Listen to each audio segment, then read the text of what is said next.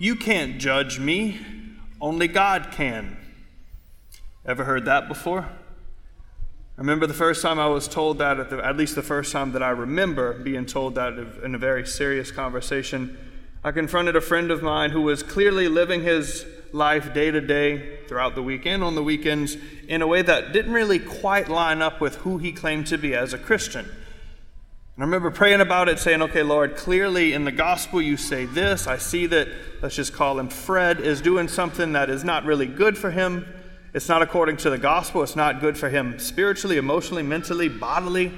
It's not good for him, so what should I do? Should I go and tell him about it? Not to accuse him or anything, not to get on my high horse and say, hey, you need to cut that out because look at how much better I am. So I pray about it, I confront him with it, and he says, Matthew, you can't judge me, only God can.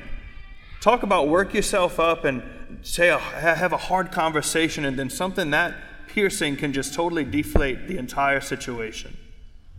And it's really unfortunate because it's true that only God can judge us, but we have a God who, fortunately, by his grace, invites us into that moment of quote unquote judgment to be able to see someone as good and see their actions as either good or sinful. Either good or sinful. Either we're going towards the Lord or we're not. And to be able to call them out in that with true, actual love, with charity.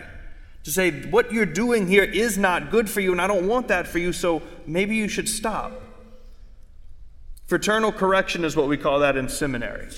Fraternal correction, which sounds like this weird, kind of new agey fraternal correction. Let me correct you because I love you fraternally. But really, that's the truth of it. That word correction means to straighten or to guide. I want to guide you because I see you as a brother, as a sister, as someone that I love and I cherish, and I want the best for you. So I'm going to offer this feedback to you so that you can benefit and the rest of the church benefits. Because it's not a one sided thing. When we offer correction to someone, it shouldn't be only for their sake, it should be for the sake of all of us. Because when we sin, as much as we like to think that I can sin in private, there is no such thing as a private sin. Sin affects me, it affects the Lord, uh, my relationship with Him, and it affects the church. It affects you. Whether we will ever know that or recognize it or see the effects of it or not on this side of heaven, sin always destroys. But you know, even good things can destroy. I'm the director and chaplain of an, an, apostolate in the diocese called Courage, which is the Catholic apostolate to men and women with same sex attraction who seek to live the church's teaching, understand a little bit more. And we have a great community of people. But one of our mantras, one of our mottos, I guess you could say, is that we present the truth in love. Truth and love, as St. Paul would say. Because without one, the other one is just kind of obsolete. Without love, the truth pierces like a sword, St. Paul says. And without truth, love is actually a lie. This whole idea of love is love. Well, no, love is rooted in Christ. Love is rooted in God. God is love himself. And without God, there is no love. But without God, there also is no truth. We have to hold those things not even in tension, but in balance with each other. Without one, the other one is obsolete and doesn't mean anything. It's not the truth. So when we seek to approach someone and say, hey, I love you enough to tell you this, it should be because we want their benefit. We want their holiness. We want them ultimately to get to heaven. And it's not for us to determine, hey, if you keep doing this, you're not going to go to heaven. We can know some things based on the scriptures and what the Lord has revealed to us, but that is not for us to determine. That is what judgment actually is. You're doing this, therefore, you are a bad person. You are an adulterer. You are a cheater. You are a murderer. You're a gossiper. You're whatever. We don't get to label the children of God. We don't get to put a label on anyone, ourselves included. In and of ourselves, who we are, rooted in the very core of our being, we are good.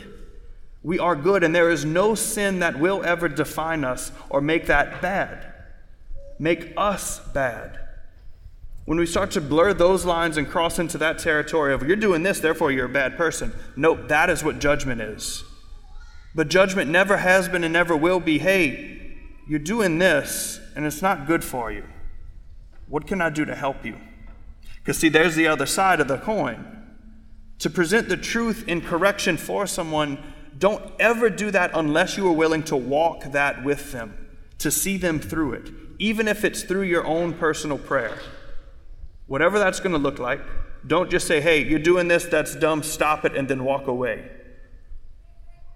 That's truth without charity. And it damages, it pierces, and not in a good way. It cuts to the heart. But the other, uh, on the other side is there has to be truth with, hey, you're doing this thing which the church and scripture and the Lord Himself says, you know, this isn't a good thing, but I love you anyway. Jesus loves you. Just do what you're going to do and enjoy life. There's no truth in that. We, say, we tend to say that that's love. Oh, I love this person. No, loving them is willing, being willing to challenge them. That's why sometimes you might hear homily on Sunday or during a daily mass that kind of cuts you to the heart. Because I love you and I want what is best for you. And the more I get to know you, hopefully, the more you get to know me, that can be a mutual type of thing a challenge in the truth to have actual conversation and not just you do this, therefore that. To say, I love you and I want your holiness and I want you to know the Lord in the deepest way possible, and this is something that can hinder that.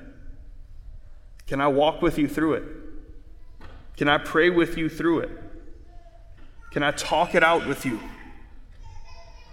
Fraternal correction has to be done in love and in truth but we also have to be willing to walk that mile with our brothers and sisters, to carry the cross with them.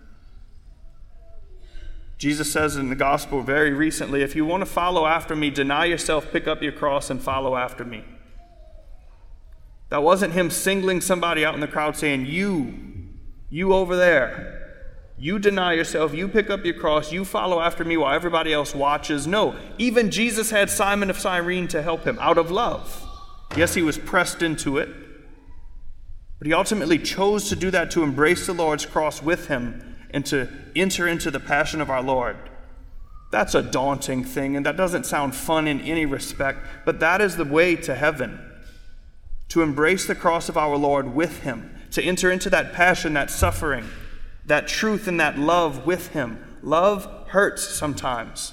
Ultimately, love looks like this a naked man hanging on a tree, bleeding out and suffocating because he's been crucified. That is what love looks like. If your love doesn't look like that, then I hate to tell you, but that's not actually love. That's just affection. That's just warm and fuzzies. Love demands sacrifice. But you know, on the other side of love is resurrection and new life. We can't just tell ourselves that it's always going to be a perfect ending story. That friend I told you about that I corrected and approached and said, hey, this isn't the good thing that you're doing, Fred. I don't think I've spoken to him in seven or eight years. Not because there hasn't been an effort, not because of anything other than he just doesn't want to talk. And it's okay. It's unfortunate. I still pray for him. I still fast for him, offer the rosary. I remember him at Mass. Because that's what love looks like. I don't know what's going to happen in those conversations. I'm not even going to pretend to know how that's going to work for you. But go boldly and with confidence, knowing that with truth and with charity, to call someone out and to offer, hey, this is not good for you. This is not what the Lord wants for you. This is not what I want for you. It's hard. It's very hard. But that's love, and that is truth. Truth and love and judgment for judgment's sake. Those are two totally different things. And without a good, authentic relationship with the Lord, without actually conversing with somebody and revealing ourselves to them a little bit, they look very similar. Truth and love, and judgment for judgment's sake. But discern well, pray well, know the Lord well, because only one of those is the right path. Only one of those is the way of the gospel. And only one of those, only one, ultimately leads to Jesus Christ. Thank you for listening. The ministry here at Christ the King is made possible through our generous donors and golden givers. If you would like to learn more or partner with Christ the King on LSU's campus, please visit www.ctklsu.org.